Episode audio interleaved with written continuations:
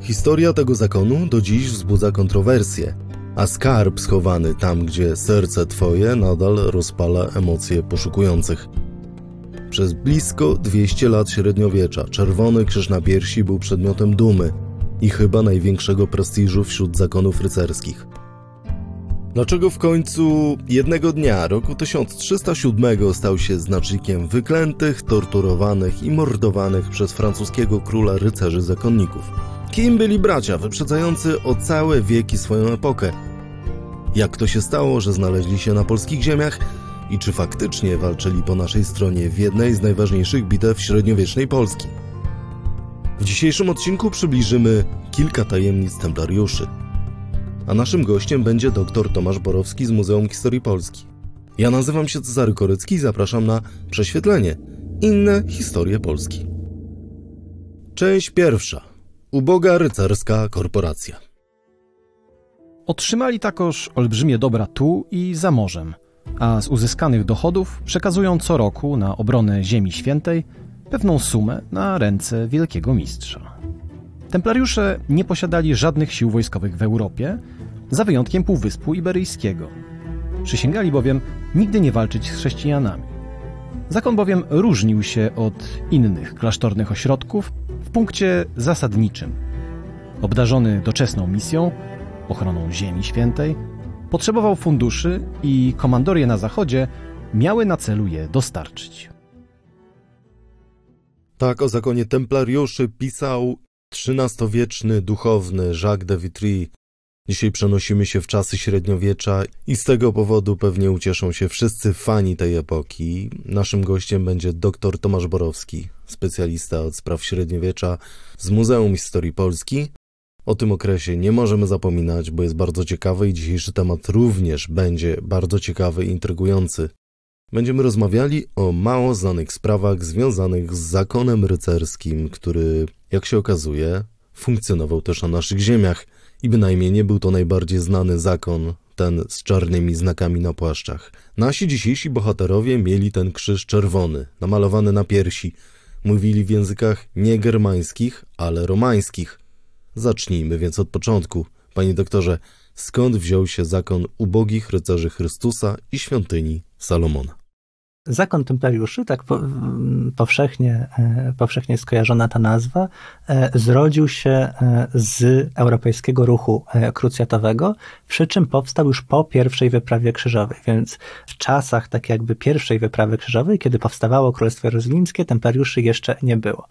Dopiero później, kiedy już krzyżowcy w 1099 roku zdobyli Jerozolimę, powstało Królestwo Jerozolimskie, część krzyżowców wtedy wróciła do domu. Część osiadła na miejscu, stając się mm, hrabiami e, Trypolisu, hrabiami Galilei, sięgając po miejscowe tytuły, ale duża część krzyżowców tak naprawdę miała takie poczucie, że wykonała swój chrześcijański obowiązek i wróciła. Robert z Normandii na przykład. Nic na tym nie zyskali. To było czysto religijne, zyskali prestiż, ale materialnie to była tylko dla nich e, e, inwestycja.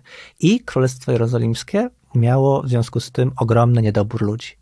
To znaczy, spora część osób wróciła, bo nie chcieli spędzić całego życia na Bliskim Wschodzie, i nagle okazało się, że ci, którzy zostali, muszą zarządzać ogromnym terytorium, częściowo z ludnością wrogą.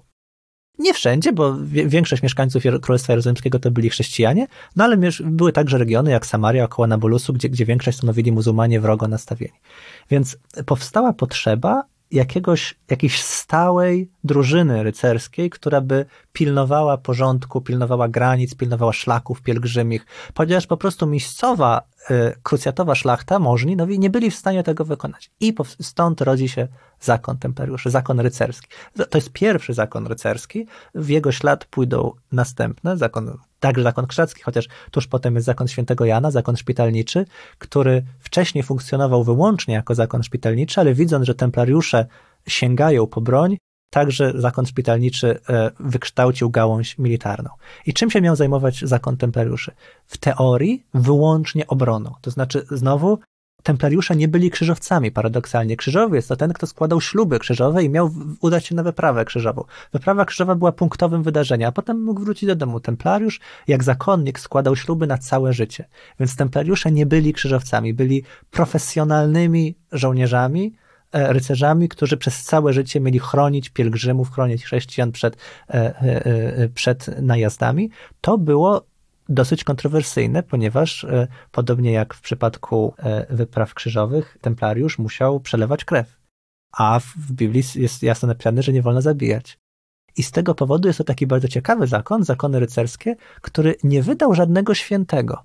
To jest taka ciekawa dwutorowość myślenia chrześcijańskiego, gdzie z jednej strony krzyżowcy są pokazani jako wzór cnót, templariusze jako bogobojni rycerze, ale żaden z templariuszy, którzy przelewali krew, ani żaden ze szpitalników, także żaden ze skrzyżaków nie jest wyniesiony na stanowisko świętego, ponieważ rycerz, który zabija, nie jest świętym z założenia. I, to, i, I, faktycznie, jeśli są tak zwani wojskowi święci, jak święty Jerzy czy święty Dymitr, to są e, rycerze czy żołnierze, którzy odmawiają zabijania. Na przykład występują z armii rzymskiej.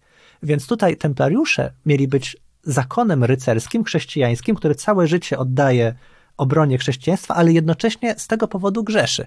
E, więc jest to zupełnie wyjątkowe. E, tym się różni od wszystkich innych zakonów, e, właśnie kontemplacyjnych, benedyktynów. Do tego służą templariusze, żeby chronić chrześcijan, nie żeby, żeby atakować muzułmanów. W praktyce często oznacza atakowanie, ale w teorii tak to było sprzedawane, że służą wyłącznie do ochrony. Taki jest początek, początek zakonu templariuszy po prostu Królestwo Jerozolimskie nie miało dość ludzi i potrzebna była stała, profesjonalna ekipa do utrzymywania granic i szlaków bezpiecznych i do tego służyli templariusze. Y, którzy w pewnym momencie w tej Ziemi Świętej nie mają czego bronić, bo Europejczycy są z tej Ziemi Świętej wygnani i co się dzieje z templariuszami? Wpadają w ogromny kryzys. Zresztą cały ruch krucjatowy którego częścią jest zakon templariuszy po upadku Królestwa Jerozolimskiego, jest, jest w ogromnym kryzysie i e, templariusze, podobnie jak inni, inne zakony rycerskie, są poddani gigantycznej krytyce. Zachodnia opinia publiczna musi sobie jakoś wyjaśnić, dlaczego, mimo że nasz kościół jest kościołem prawowitym, my jesteśmy dobrymi chrześcijanami, to dlaczego upada nasze królestwo? Dlaczego Bóg pozwolił, aby królestwo jerozolimskie upadło, zostało się w rękach chrześcijan? Prostym wyjaśnieniem podsuwanym opinii publicznej jest ponieważ zakony rycerskie, które miały tego królestwa bronić, okazały się grzeszne i słabe. I ta krytyka spada na wszystkich, ale najbardziej na templariuszy, bo templariusze są najbardziej znani. Więc są tak jakby takim statkiem flagowym. I zakony rycerskie przeczuwają, że robi się dla nich niebezpiecznie i szukają sobie miejsca, e, szukają sobie bezpiecznego miejsca. Krzyżacy uciekają do Prus. To znaczy, właśnie wtedy, na początku XIV wieku, w tym kryzysowym momencie, mistrz krzyżacki przenosi się do Malborka, do siebie po prostu, w takim sensie, że tu nikt mu nie może nic zrobić, ponieważ on dowodzi.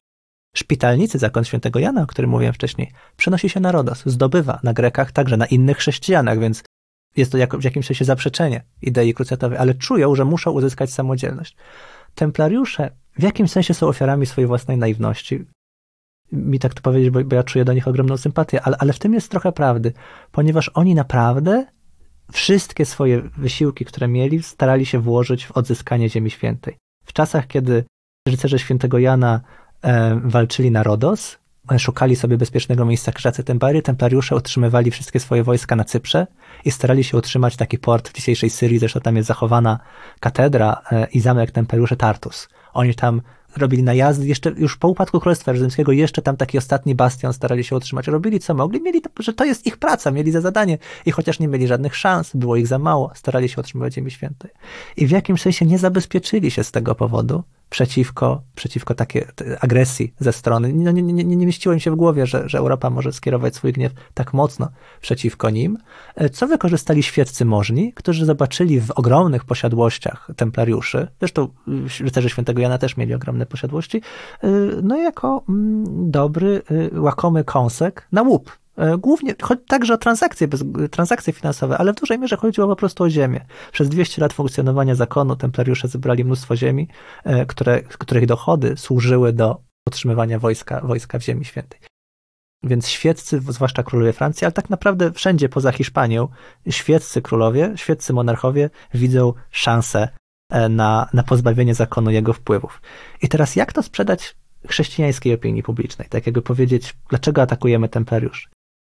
To było dwu, dwuczłonowo. Po pierwsze, templariusze byli grzeszni i tak naprawdę po prostu wypalamy białym żelazem bałwochwalców, ludzi y, czczących te zapiski z, z procesu templariuszy są pełne absurdalnych zarzutów. To znaczy obok takich typowych, że zarzuca się im sodomię, homoseksualizm po prostu, ale także czczenie szatana, jakieś tajemne rytuały, rzeczy kompletnie wymyślone jakieś fantasmagorie, no ale po to, żeby, żeby się sprzedało. A ludziom religijnym, takim, którzy są wykształcająco wykształceni i widzą, że to jest nieprawda, była sprzedawana inna teoria.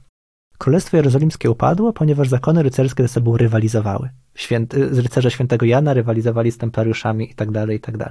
Jeżeli zlikwidujemy templariuszy i wszystkie ich ziemie przekażemy rycerzom świętego Jana, to dokonamy tak naprawdę połączenia tych dwóch zakonów i to będzie bardzo dobre dla ruchu krucjatowego. Więc każdy dostawał jakąś narrację. Ci tacy bardziej osoby bogobojne, może mniej wykształcone, y, dostawały w teorię, że to są bałwochwalcy czczący szatana, a osoby zaangażowane, papież czy, czy tam biskupowie, biskupi, którzy, którzy szczerze chcieli, y, żeby ruch krucjatowy trwał, dostawali taką opowieść, słuchajcie, będzie dobrze, zjednoczymy dwa zakony rycerskie, e, będzie lepiej. I, I templariusze, którzy byli e, najsłabiej wykształconym zakonem, tam było najmniej wykształconych osób, po prostu się nie spodziewali tego, że, że takie coś może dojść i się nie zabezpieczyli przeciwko temu, byli najłatwiejszą ofiarą, bo jako jedyni nie uciekli do swoich terytoriów. Do zakonu templariuszy i ich smutnego końca wrócimy jeszcze na końcu naszego dzisiejszego spotkania i do tej przede wszystkim zbudowanej czarnej legendy. Natomiast teraz jeszcze chciałbym zapytać o tym, co legendą nie było, czyli o tym, że owi ubogi rycerze Chrystusa tak naprawdę stali się w pewnym momencie prawdziwą protokorporacją. Zajmowali się czymś, co można by było nazwać dzisiaj przelewami y, bezgotówkowymi, jakąś ideą kart płatniczych, jakkolwiek dziwnie by to brzmiało, jeśli chodzi o średniowiecze. Po prostu byli doskonale zorganizowani i dysponowali w pewnym momencie ogromnym majątkiem. Tak. Związek zakonów rycerskich z finansjerą, z bankowością, z pożyczkami, właściwie od początku e, działania tych zakonów taki aspekt ich działalności był istotny, miało to wymiar czysto praktyczny. To znaczy, ludzie często powierzali im pieniądze po to, żeby oni zorganizowali wyprawę krzyżową. Człowiek, trochę tak jak my e, w dzisiejszych czasach, korzystamy z pomocy biura podróży. Ponieważ oni mieli ludzi na miejscu, to często dawało się im pieniądze i mówiło: OK, jak chcecie się wybrać do Ziemi Świętej, zorganizujcie to. Częścią tej organizacji było to, boję się, że jak pojadę do Ziemi Świętej, to sąsiad zabierze mój majątek lub boję się, co będzie, jeśli na tej wyprawie krzyżowej umrę. Co wtedy, czy kto, by, kto wypełni mój, mój testament. I tymi rzeczami zajmowali się templariusze, podobnie jak rycerze świętego Jana, w wyniku czego bardzo szybko zaczęli obracać ogromnymi kwotami pieniędzy, ponieważ za te usługi brali pieniądze. Znaczy, jeżeli chcesz, żebyśmy ci pomogli w organizowaniu swojej, twojej wyprawy krzyżowej, jeżeli chcesz nocować w naszych zamkach, żebyśmy wyżywili twoich ludzi, no to musisz mi zapłacić. I także część z tych pieniędzy szła na pożywienie, a część jako dochód samego zakonu, zakonu e, rycerskiego. Więc to się zaczęło z przyczyn czysto pragmatycznych, po prostu zakon musiał się tym e, zajmować, a ponieważ nie było dziedziczenia z ojca na syna, wszystko musiało być dokładnie zapisane. Podobnie jak w przypadku zakonu krzeckiego, ponieważ urzędnik się zmieniał, mógł się podać do dymisji, mógł zginąć w każdej chwili, a biurokracja musiała się trzymać, więc zakony rycerskie, templariusze, ale także krzyżacy czy rycerze świętego Jana tworzą niebotyczną ilość biurokracji, ponieważ to się nie trzyma w rodzinie. W związku z tym, siłą rzeczy, to ma ogromny wpływ na rozwój e, weksli, płacenia wekslami, czegoś, czego e, bankowość e, świecka nie musiała korzystać z weksli w tym czasie, natomiast oni już musieli, przez to, że to wszystko było dużo bardziej sformalizowane. I potem nastąpiła pokusa zysku. To znaczy, najpierw to były pieniądze wyłącznie do zagwarantowania wyprawy krzyżowej czy zabezpieczenia, a później na tym można było zwyczajnie zarobić. I rycerze mówili: Słuchajcie, to jest dobre, jeśli na jakimś obrocie finansowym zarobiliśmy x dukatów, to możemy wykorzystać te x dukatów na budowę nowych zamków w Ziemi Świętej. Więc to się zaczęło jako wymóg czysto praktyczny, ale faktycznie w XIII wieku do templariusze i rycerze świętego Jana byli już trochę wielkimi bankami. I w tym sensie tak, że nieco się różnili od cystersów. Znaczy, inne zakony też, ale zakony rycerskie y, doprowadziły to do ekstremy. Operowały ogromnymi finansami do tego stopnia w, w historii Anglii na przykład ma ogromne znaczenie do dzisiaj. Tam jest w szkołach uczone, jak król y, angielski insygnia koronacyjne daje w zastaw zakonowi. To jest bardzo na, na tożsamość, na dumę, no ale potrzebuje pożyczki i daje w zastaw zakonowi insygnia koronacyjne. Także, także w XIII wieku to wzbudza dużo, no podobnie jak bankierzy żydowscy e, wzbudza dużo resentymentu, bo ludzie są templariuszom winni ogromne pieniądze. A jak się okaże, że to są wszystko bałwochwalcy, y, czyściele szatana, to może ja tych pieniędzy nie muszę zwracać. Więc także wśród mieszczan, wśród szlachty y, dużo takiego resentymentu na templariuszy się rodzi. Część druga.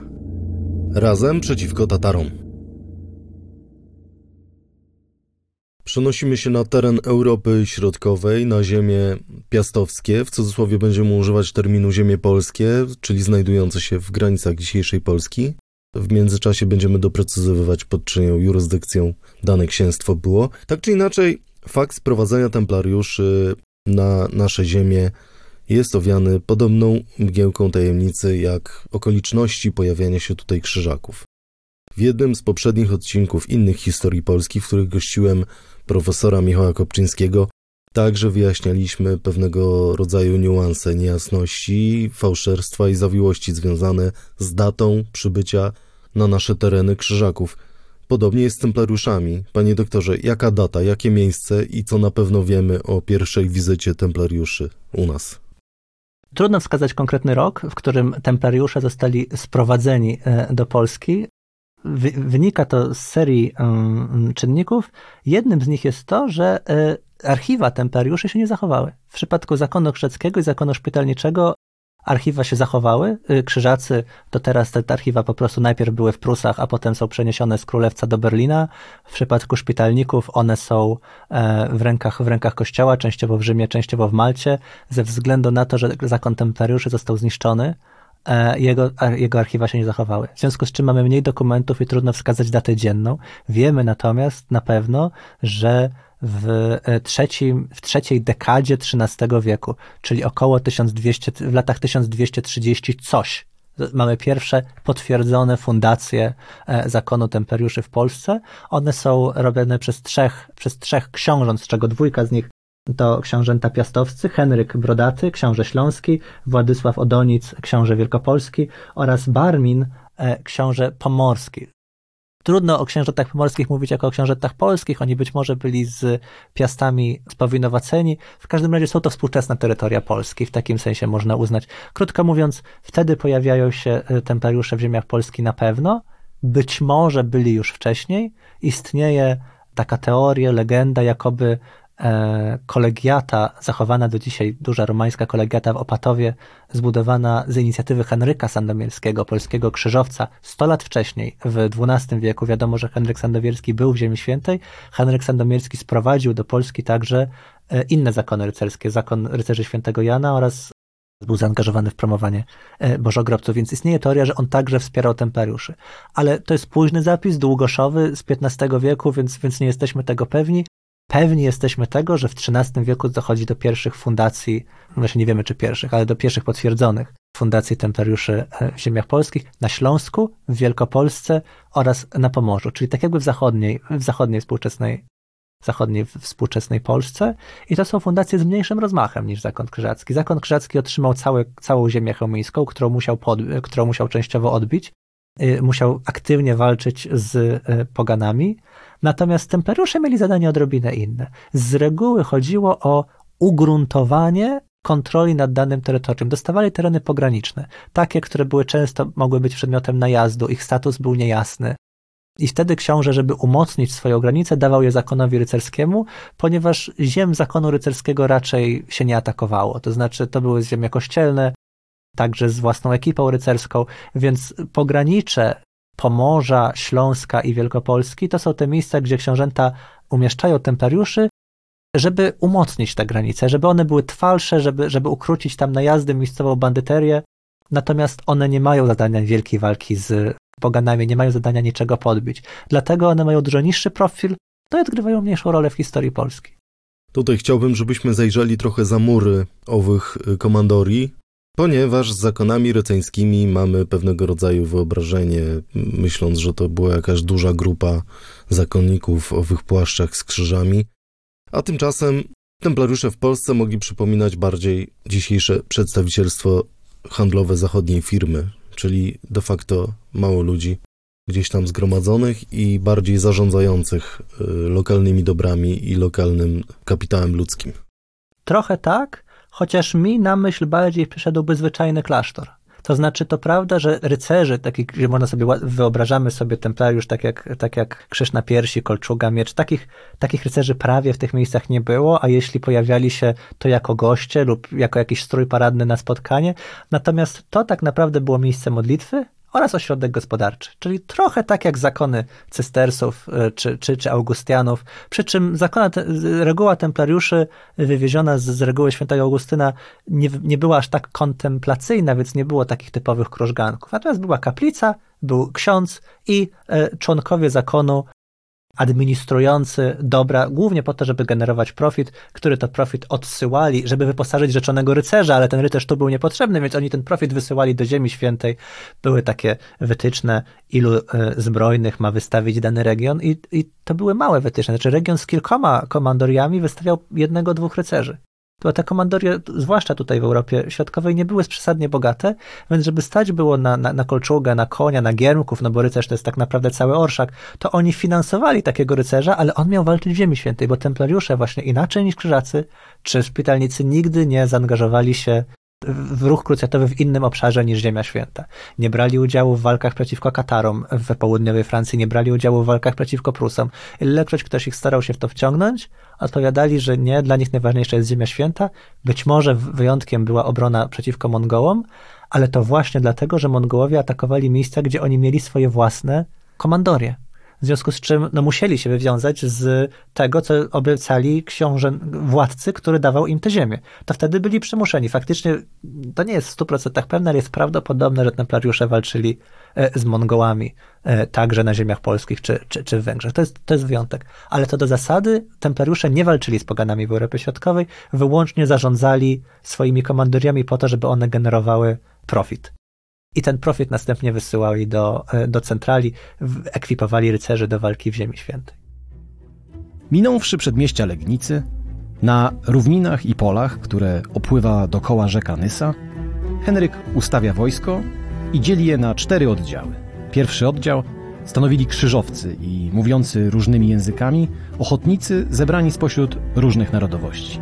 Dla ich uzupełnienia, żeby szyki były bardziej zwarte, ponieważ nie wystarczali obcy żołnierze, dołączono kopaczy złota z miasta Złota Góra.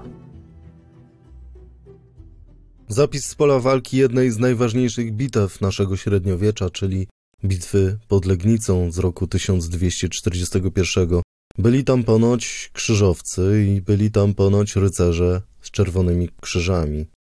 Na ile można przyjąć za prawdę uczestnictwo templariuszy w polskiej bitwie pod Legnicą? Właśnie to jest to, to jest to y, mylące i może z perspektywy popularnaukowej niepomocne rozróżnienie, że templariusze ani chrzescy nie byli krzyżowcami, bo nie składali tych śrubów, e, śrubów krucjatowych podczas wyprawy, że będę walczył z Mongołami na określony okres czasu i wracali. Oni po prostu byli tam w pracy. I w takim sensie e, przedstawiciele zakonów rycerskich prawdopodobnie walczyli e, po stronie polskiej w wojskach Henryka Pobożnego nie jest w 100% pewne, czy byli to templariusze, być może to byli krzyżacy, ponieważ oprócz fundacji pruskich, takich na ziemiach Romińska, także książęta śląscy po prostu także tworzyli komandorie krzyżackie, takie same jak te templariusze, których zadaniem było generować profit. I w związku z tym, w momencie, w którym Mongołowie zaatakowali, no to ci krzyżacy także czuli się zobowiązani e, no, wystawić poczet i, i, i bronić. Więc wiemy, że rycerze zakonni walczyli po stronie polskiej.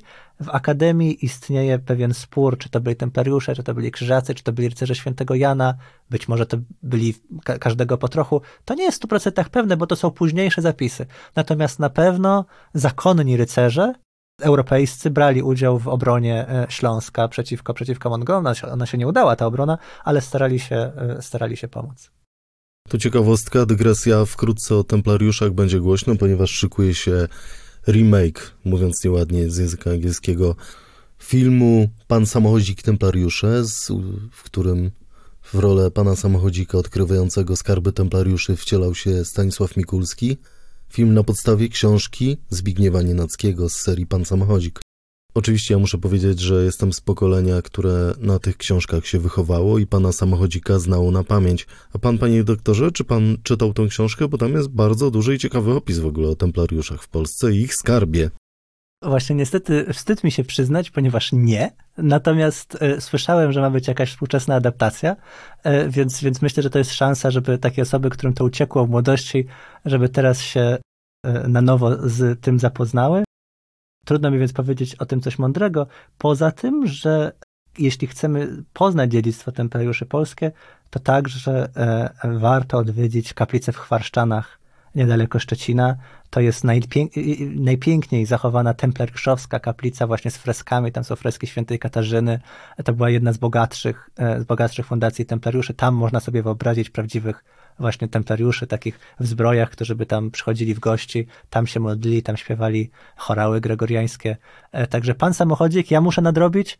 Zachęcam i do pana samochodzika, i odwiedzin e, w Chwarszczanach. Część trzecia. Francuski kozioł ofiarny. Podupada nagle zakon templariuszy w różnych krajach chrześcijańskich, co budzi zdziwienie wszystkich. Jakim sposobem tak potężni panowie mogli tak niespodziewanie ulec zniszczeniu i zagładzie? Zakon ten trwał 184 lata. Mieliśmy na ziemiach polskich naszej historii kilka zakonów rycerskich, a niektóre bardzo długo dawały nam się we znaki, niektóre kończyły swój żywot w, at y, w atmosferze tajemnicy, żeby nie powiedzieć skandalu. Co się wydarzyło w piątek nad ranem 13 października 1307 roku? To jest taki dosyć powszechny, y, powszechny przesąd, że, że skojarzenie, y, że piątek 13 to, to pech, ponieważ tego dnia e, doszło do masowych aresztowań. Tak jakby sytuacja, która pęczniała od jakiegoś czasu, osiągnęła punkt kulminacyjny, kiedy faktycznie templariuszy e, we Francji aresztowano e, i pozbawiono ich majątków. Czyli tak jakby w jakimś sensie Rubikon został, został przekroczony, ponieważ wysoko postawieni hierarchowie, w tym w przypadku templariuszy to bardziej dostojnicy niż hierarchowie dostają się do niewoli, trafiają do więzień. E, często w tych więzieniach spędzą lata. E, proces templariuszy, który jest dokładnie zapisany, więc, więc, więc można go przeczytać. To jest, to, jest, to jest ogromnie interesująca lektura. Trwa latami. Widać, jak e, ogromnie zaskoczeni są templariusze. Najpierw w ogóle nie, nie potrafią składnie odpowiadać na pytania im, im zadane. Potem po roku, dwóch widać, że zaczynają ci oskarżeni często w wyniach uspójniać swoje odpowiedzi, zaczynając się bronić, często cytując także Pisma Święte, ta, ta obrona e, zaczyna wyglądać coraz sensowniej, w wyniku czego następuje presja, żeby tę sprawę jak najszybciej, jak najszybciej rozwiązać, w wyniku czego kilka lat później po prostu dostojnicy zostają, zostają zgładzeni. Warto przy tym zauważyć, że w różnych krajach przebiegało to różnie. E, data 13 dotyczy Francji, ponieważ we Francji tam tak jakby najważniejsi dostojnicy przebywali. Natomiast na przykład na Cyprze e, sprawa wyglądała dużo trudniej, ponieważ na Cyprze mieszkali uzbrojeni templariusze. Tam była ta ekipa, która starała się bronić Ziemi Świętej i która potencjalnie miała udział brać w wyprawach krzyżowych, więc król Cypru dużo trudniej było mu ich tak po prostu aresztować, bo to były dziesiątki dobrze uzbrojonych, wyszkolonych ludzi, którzy w dodatku w przeszłości tego Cypru bronili, więc no, to było bardzo, mm, poczucie lojalności, to, to było bardzo trudne, w wyniku czego negocjacje na Cyprze trwały dłużej. W Portugalii na przykład w ogóle odmówiono aresztowania templariuszy, po prostu ten zakon został przemianowany na zakon Chrystusa i nikt nikogo nie zabił, nikt nikogo nie aresztował i wszystkie, wszystkie cały majątek templariuszy w Portugalii po prostu filia się uniezależniła w jakimś sensie, więc w różnych krajach e, przebiegało to różnie. Templariusze, tak jak z królem francuskim mieli na pieńku, w sensie król francuski był ich wrogiem, o tyle w wielu krajach mieli dobre relacje z miejscowymi władcami, w wyniku czego ten areszt był, był niezręczny. Więc mówiąc o masowych aresztowaniach templariuszy i, i, i zniszczeniu zakonu, mamy na myśli głównie Francję, i w jakiejś mierze też Włochy, bo ta akcja była koordynowana z papiestwem. Natomiast kraje iberyjskie, Cypr, kraje niemieckie, Polska, tu wyglądało to, tu wyglądało to e, e, nieco inaczej. Natomiast tak, tego dnia e, templariusze w jakimś sensie zostali zdradzeni przez swój kościół, przez, przez, przez, przez swoich beneficjentów, oskarżeni o absolutnie niedorzeczne, niedorzeczne zbrodnie i setki, jeśli nie tysiące ludzi E, stało pomordowanych e, w więzieniach. To jest taki masowy pogrom europejski, bardzo e, no, czarna karta. Powiedzenie mówi że o tym, że jeżeli nie wiadomo o co chodzi, to chodzi o pieniądze. Jakie jest racjonalne wytłumaczenie działań króla Filipa Pięknego w odniesieniu do zakonu? Król francuski starał się po prostu skanalizować, wykorzystać gniew opinii publicznej do swojego, żeby na tym zyskać, do swojej korzyści. Po upadku Królestwa Jerozolimskiego opinia europejska, publiczna była ogromnie krytyczna wobec zakonów rycerskich dlatego że e, stara, winiono ich za to, że nie udało się obronić Akki, że nie udało się obronić Tyru, tam doszło do masakr. E, tysiące, e, jeśli nie dziesiątki tysięcy chrześcijan Ziemi Świętej zostało wymordowanych lub wziętych do niewoli, katedry zniszczone, opactwa zniszczone, ogromna katastrofa, no i ktoś szuka winnych. I trudno znaleźć tego winnego, bo, bo król, można winić króla Cypru, ale to jest osoba powszechnie nieznana. W dodatku tak naprawdę osoba biedna, bo królestwo cypryjskie nie było w tym czasie przesadnie bogate. E, no więc trudno wyjaśnić Europejczykom, słuchajcie, to wszystko przez króla Henryka z Cypru. A zresztą to też nie byłaby prawda. A templariusze wszędzie znani, w, każdej, w, ka w, każdym królestwie jest jakaś komandoria, więc ktoś z tym obcuje. I tu można świetnie pokazać, to jest ich wina. Więc król wykorzystał to niezadowolenie po to, żeby po prostu zdobyć pieniądze na swoje własne y, świeckie cele. Tak jak w innych przypadkach zdarzało się, że y, świeccy monarchowie wykorzystali słabą pozycję Żydów, żeby wydobyć na nich dobre, po, dobre pożyczki albo żeby ograbić ich z majątku. Tak samo tutaj po prostu świecka władza wyczuła krew i postanowiła skanalizować tą niechęć przeciwko templariuszom, żeby zabrać im zarówno majątek, e, po prostu pieniądze, jak i ziemię, bo tak naprawdę, i stąd jest legenda o skarbie templariuszy, także w Polsce, e, rozumiem, ludzie wierzą, ponieważ nikt tego skarbu templariuszy nie odnalazł e, ponieważ go tak naprawdę nie było. Templariusze większość pieniędzy, które mieli, wydawali na utrzymywanie zamków, na obronę, więc także kosztowności, które zdobył król Francji, nie były jakieś gigantyczne, ale przede wszystkim zdobył ziemię. E, część z nich później została przekazana do zakonu świętego Jana, do szpitalników, ale ogromna część po prostu trafiła e, e, w świeckie ręce, więc, więc król zyskał na, na prowadzone przez siebie wojny rywalizację z, z, głównie z Anglią, ale także z, z, z władcami Iberii, po prostu zyskał narzędzie do tego. I w jakimś sensie prestiż, ponieważ w dzisiejszych czasach e, to jest uważane za kontrowersyjne, ale wtedy on mógł się przedstawić jako osoba oczyszczająca chrześcijaństwo e, z bałwochwalczego zakonu, który odpowiada za te wszystkie katastrofy. On się przedstawiał, że to jest e, Boża robota, więc PR-owo i finansowo na tym zyskiwał. To jest w jakimś sensie racjonalne z jego punktu widzenia. Stawał się dzięki temu popularny i dostawał ogromny zastrzyk nieruchomości i, i, i finansowy, ale głównie nieruchomości. Natomiast zbudowana została czarna legenda, która trwała przez wieki. O co zasadniczo oskarżano wielkiego mistrza Jakuba de Molay i jego zakonników? Łatwiej byłoby wymienić rzeczy, o których nie oskarżano, ponieważ e, zapisy, zapisy oskarżeń to jest tak szeroka pula, od jakichś takich dosyć relatywnie miękkich, o niegospodarność, o zagarnianie e, pieniędzy dla siebie, co przy tak ogromnej korporacji na pewno e, miało miejsce, także o, o, o sodomie, czyli, czyli o, o, homoseksualizm wśród rycerzy, co też prawdopodobnie no, mogło mieć jako, jako, jakieś osadzenie w rzeczywistości. Duża grupa mężczyzn żyjących razem wspólnotowo. Myślę, że i, i wśród templariuszy, i wśród innych zakonów to się zdarzało. Natomiast były tam także oskarżenia absolutnie absurdalne, ponieważ na przykład wierzono, że e, oni się połają po prostu czarną magią. I że na przykład rozmawiają z głową szatana i zadają mu pytania, i ta głowa, e, taka demoniczna, odpowiada. To jest. Nawiązanie y, do takich starych obaw y, w kulturze chrześcijańskiej, także kiedyś y, papieża Sylwestra, kiedy później po jego śmierci zaczęła krążyć taka legenda, że on był czarownikiem, to mm, dowodem na tą jego czarną magię było, było powieści, jakoby miał w głowie złotą, odlaną ze złota głowa, która odpowiadała mu, czyli tak jakby szukał odpowiedzi na najważniejsze pytania nie u Pana Boga, tylko u jakichś innych źródeł, więc o to samo oskarżano templariuszy jest pewna interpretacja, że być może chodziło o głowę e, świętej Eufemii, ponieważ e, faktycznie jedną z najważniejszych relikwii w posiadaniu zakonu e, była głowa świętej Eufemii, która była na ołtarzu i, i być może podczas ceremonii zaprzysiężenia, ona była, ona, była, ona była wystawiana. Te ceremonie były, y, publika nie miała do nich dostępu, więc rozbudzało wyobraźnię, co tam się dzieje w tym bogatym, dużym kościele, gdzie nikt nie może wejść, wiemy, że mają jakąś złotą głowę. Więc były także oskarżenia o czary po prostu, o, o, o, o bałwochwalstwo. Y, one z reguły nie miały, one z reguły nie miały sensu, Natomiast, znaczy, nie miały prawa być, być prawdopodobne, jak na przykład właśnie ten, ten, ten, ten przykład, przykład głowy.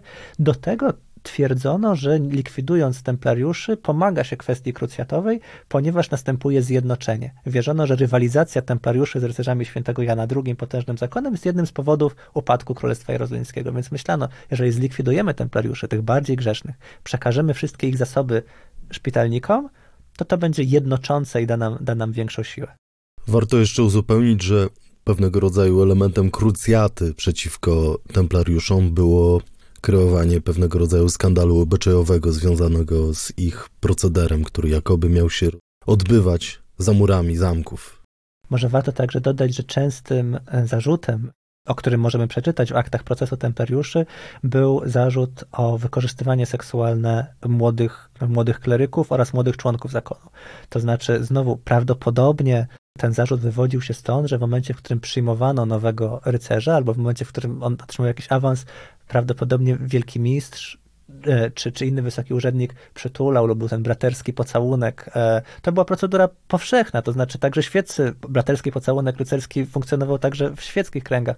Natomiast spekuluje się, że być może ta wizja właśnie przytulających się rycerzy nawiązywała do, znaczy wzbudzała wyobraźnię takiej, tych, takiej starej antycznej hierarchii z dominującym starszym hierarchą i no i to było uważane za coś obrzydliwego, za coś grzesznego, więc także o ten rodzaj wykorzystywania seksualnego oskarżano ich, przy czym to jest o tyle absurdalne, że oskarżano jednych templariuszy, że wykorzystują innych templariuszy a spalili wszystkich templariuszy. Więc tak jakby ni, tak naprawdę nikt nie chciał uratować jakiejś hipotetycznej ofiary, że był templariuszem, on był tam molestowany. Nie, po prostu chodziło o pokazanie, że zakon templariuszy jest siedliskiem e, moralnej zgnilizny e, i tyle, a nie żeby komukolwiek pomóc.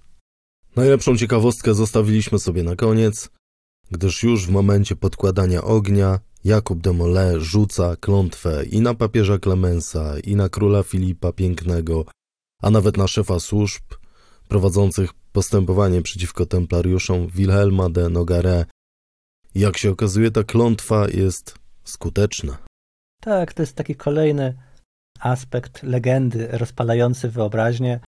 Dość szybko e, e, w powszechnej świadomości stało się jasne, że, że templariuszy spotkała e, niesprawiedliwość i, i, i w związku z tym łatwo było o taką żeby, żeby dać, nadać jakiś moralizatorski wymiar e, tej, tej smutnej, tragicznej historii, pojawił się ten wątek klątwy, czyli jakoś takiej sprawiedliwości, że, że dla osób zaangażowanych w ten haniebny proceder przyszła, e, e, przyszła sprawiedliwość. To jest element moralizatorski, który narodził się już później, Trudno powiedzieć, y, ile w nim, ile, ile w nim jest prawdy. Na pewno pokazuje, że, że ludzie opisujący to no, szukali w tym sensu, starali się jakiś, jakiś moralizatorski morał z tego wyciągnąć. Prawdą jest faktycznie, że, że osoby zaangażowane w egzekucję e, mistrza templariuszy e, bardzo szybko spotkał, spotkał, później, spotkał, później tragiczny, e, spotkał później tragiczny los.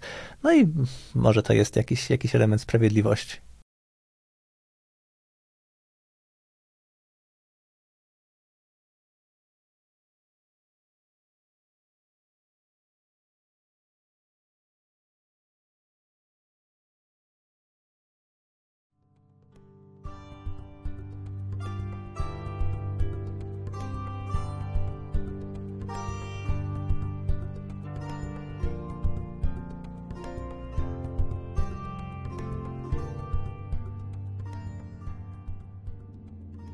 Prześwietlenie.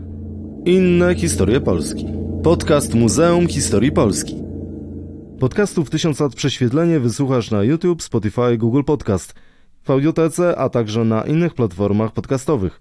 Chcesz być na bieżąco? Subskrybuj kanał Muzeum Historii Polski.